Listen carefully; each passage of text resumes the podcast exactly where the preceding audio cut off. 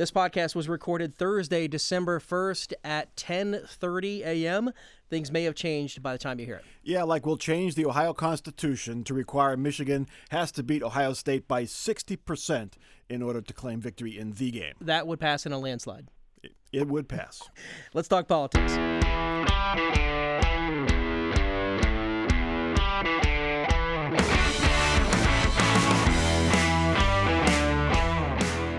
This is Snollygoster, WOSU Public Media's weekly look at Ohio politics and all those snollygosters or shrewd politicians who like to change the rules when they lose or even just fear losing. I'm Steve Brown. And I'm Mike Thompson. Something as serious as amending our Constitution should really demand the kind of consensus necessary to get to 60%. That's Ohio Secretary of State Frank LaRose, who was pushing to change the rules for changing Ohio's Constitution. Yep, he and fellow supporter, State Representative Brian Stewart, call it the Ohio Constitution Protection Amendment. Here's how it would work supporters of a new amendment to the Ohio Constitution would still have to collect hundreds of thousands of signatures to get a question on the ballot, or the legislature would have to vote by a 60% margin to put a question on the ballot. But once the question is on the ballot, here's the change voters would have to approve that question by a margin of at least 60%. Right now, amendments pass with a simple majority vote 50% plus one. LaRose and supporters claim the move will make it harder for so called out of state special interests to spend millions of dollars in order to change the Ohio Constitution Critics, though, note that the move comes right after the Dobbs decision removed protections for abortion rights, and several states, even some conservative states, have recently voted in referendums to protect abortion rights. With a possible abortion question looming in Ohio, critics say abortion opponents are trying to make it harder to pass. Other states have done this with their constitutions. One is Florida. In 2006, Florida did what Ohio is trying to do. It went to voters to ask them to amend the Constitution so it would take 60% to change it. That measure passed, ironically, by only 57%. You can't make this stuff up. Joining us to discuss the changes in Florida and what Ohio might learn from the Sunshine State is political scientist Susan MacManus, longtime political science professor at the University of South Florida. Thank you for joining Snollygoster. Oh, my pleasure. You all have a great name for yourselves. Oh, thank you very much. uh, so, what were the circumstances that prompted the, the change in Florida to move the threshold up to 60%? Well, before we get to that, I have to explain that we have five different ways that we can put amendments on the ballot, okay? And uh, citizen petitions is just one of them. But what was happening is that suddenly people were calling Florida uh, sort of California light. We were loading up the ballot with multiple constitutional amendment proposals, and some of them seemed to be so singularly focused and irrelevant that it made it a little bit easier for the issue to be put before the public to raise the threshold for passage of the amendment. And so for years, Florida had a reputation of whatever went on there would pass, but that was changing. And sort of the argument used at the beginning, which was uh, we only need really serious things going in the Constitution. We had one about something about uh, boxing in pigs in a pen or something of that nature. Uh, and that that was the argument that was used. And as you said, it passed by 57% at the time. The threshold was 50% plus one, and now it's 60. So right after that was passed, the 60%, we had a reduction in the number of proposals that went on the ballot, which frankly are pretty evenly split sometimes between those put on the legis- by the legislature and those put on by citizen petition. So was there was there no right now? There's this political undercurrent, as we mentioned, with the Dobbs decision looming and a vote coming at some point. We expect here in Ohio. We're not quite sure when, perhaps as early as 2024. Was there any kind of looming referendum out there that prompted lawmakers and voters to change it?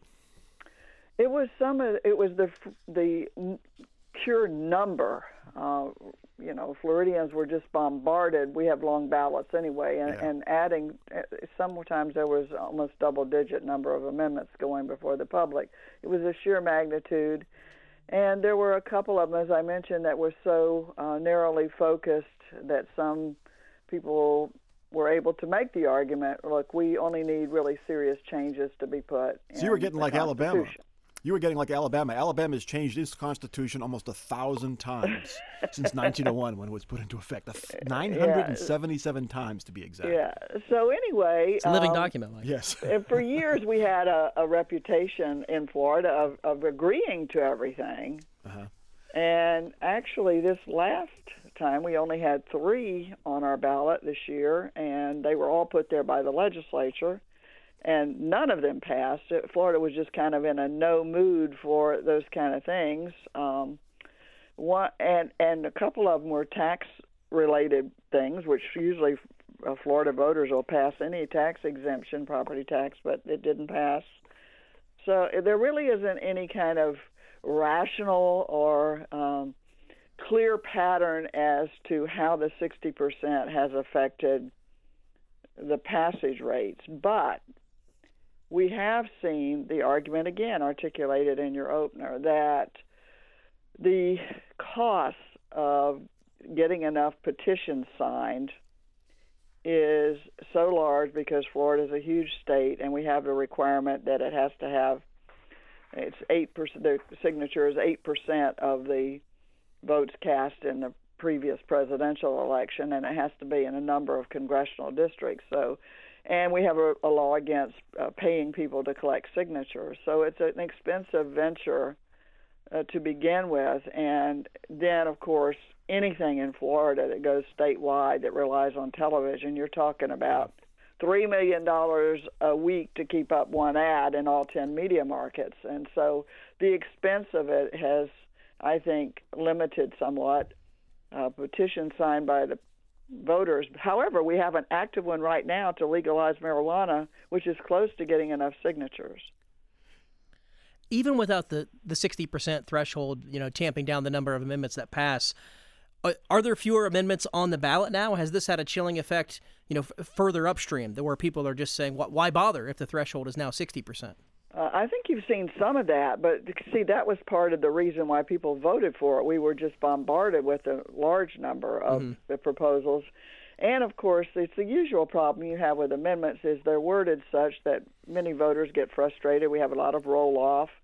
Uh, as an analyst, I've got more, you know, comments and questions from people I didn't know just phoning up the university and saying, I want to talk to that political woman. And it was almost 99% about the amendments or the 1% about the judicial races, which are nonpartisan and confusing. So the confusion factor was another reason feeding into people's just, we got to get this under control. In hindsight, it's been now several years. Do Floridians think this was a good move to make it just a little bit harder to get amendments passed?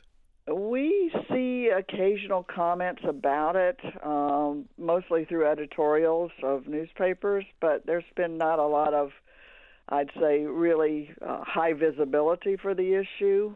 However, one of the ones that that narrowly failed this time out got almost 60%, but failed, which was to get rid of the required uh, every 20 years that the Constitutional Revision Commission, which can put anything on the ballot. So that came close to to passing, but mm-hmm. it still failed.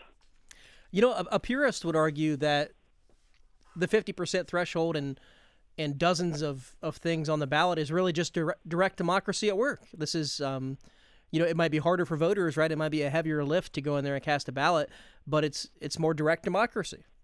Yes, and you hear that argument quite a bit, and that's also one of the reasons why some people, the the simple majority, uh, some are already starting to fight the idea of ranked choice voting. Uh, they see it as counter to that in some ways. So uh, you do hear that, and um, we shall see. I, it, we have also put amendments, that passed an amendment, and then two years later uh, rejected the amendment. We had one on high speed rail that was passed, and then people found out how much it cost, went back on the ballot, and was rejected. That was when it was just the just the fifty percent margin. Yes. Yeah. Yes. Yeah. I mean that goes that that goes to my next question: is direct democracy is great, but shouldn't it be kind of hard to change the Constitution? You look at how hard it is to change the U.S. Constitution.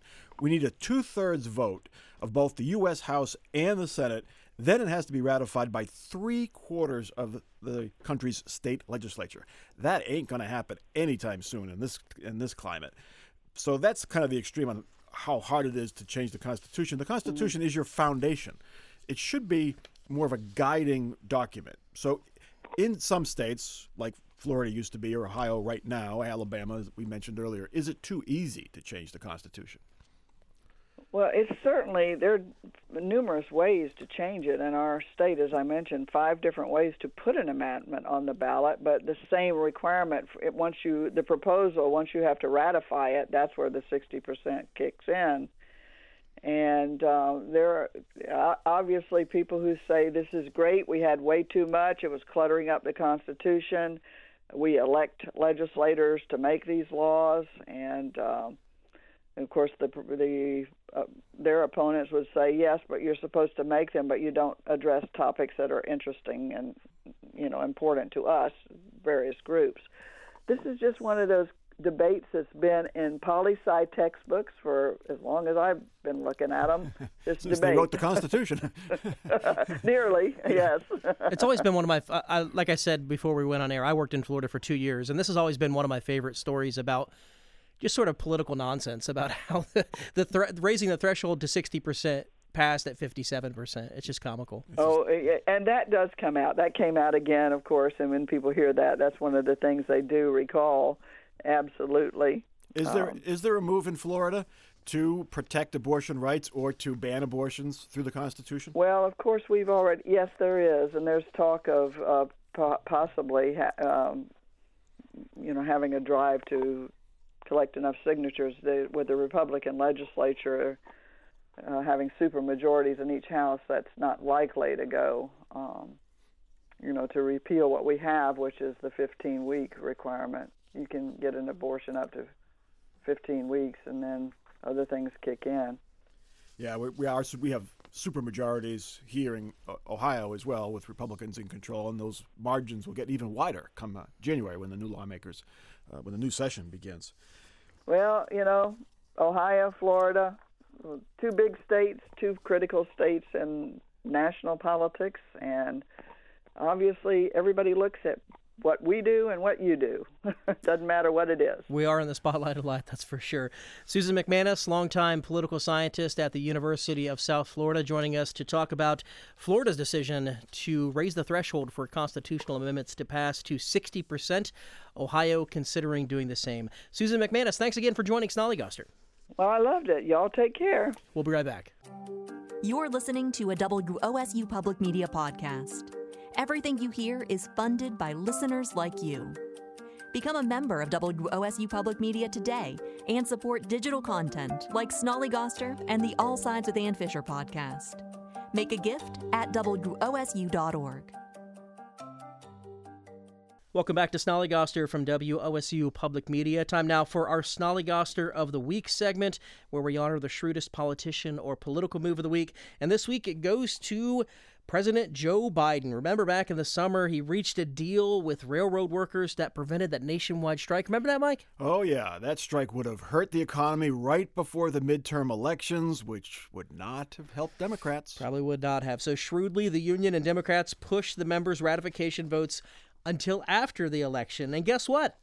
Members are now not happy with the agreement and they're rejecting it threatening a strike just before Christmas. Of course, Biden and Congress are moving to force the unions to take the deal, which would avert a nationwide rail strike. But it was pretty shrewd to put this drama off so it occurred after the midterm election. So, to the pro union Joe Biden for telling the union to take it, you are our Snollygoster of the week for both the timing and for, for telling the union, well, this is it. Yeah, take it or leave it, dude. anyway, that will do it for uh, this edition of Snollygoster. If you have a suggestion for next week's Snollygoster of the week, you can send it to us at snollygoster at wosu.org. And also, please, as always, give us a good review on Apple Podcasts or wherever else you listen. Until next week, for our student producer, Katie Genius, our audio producer, Eric French, and our digital producer, Michael DeBonis, I'm Steve Brown. And I'm Mike Thompson for Snollygoster from WOSU Public Media.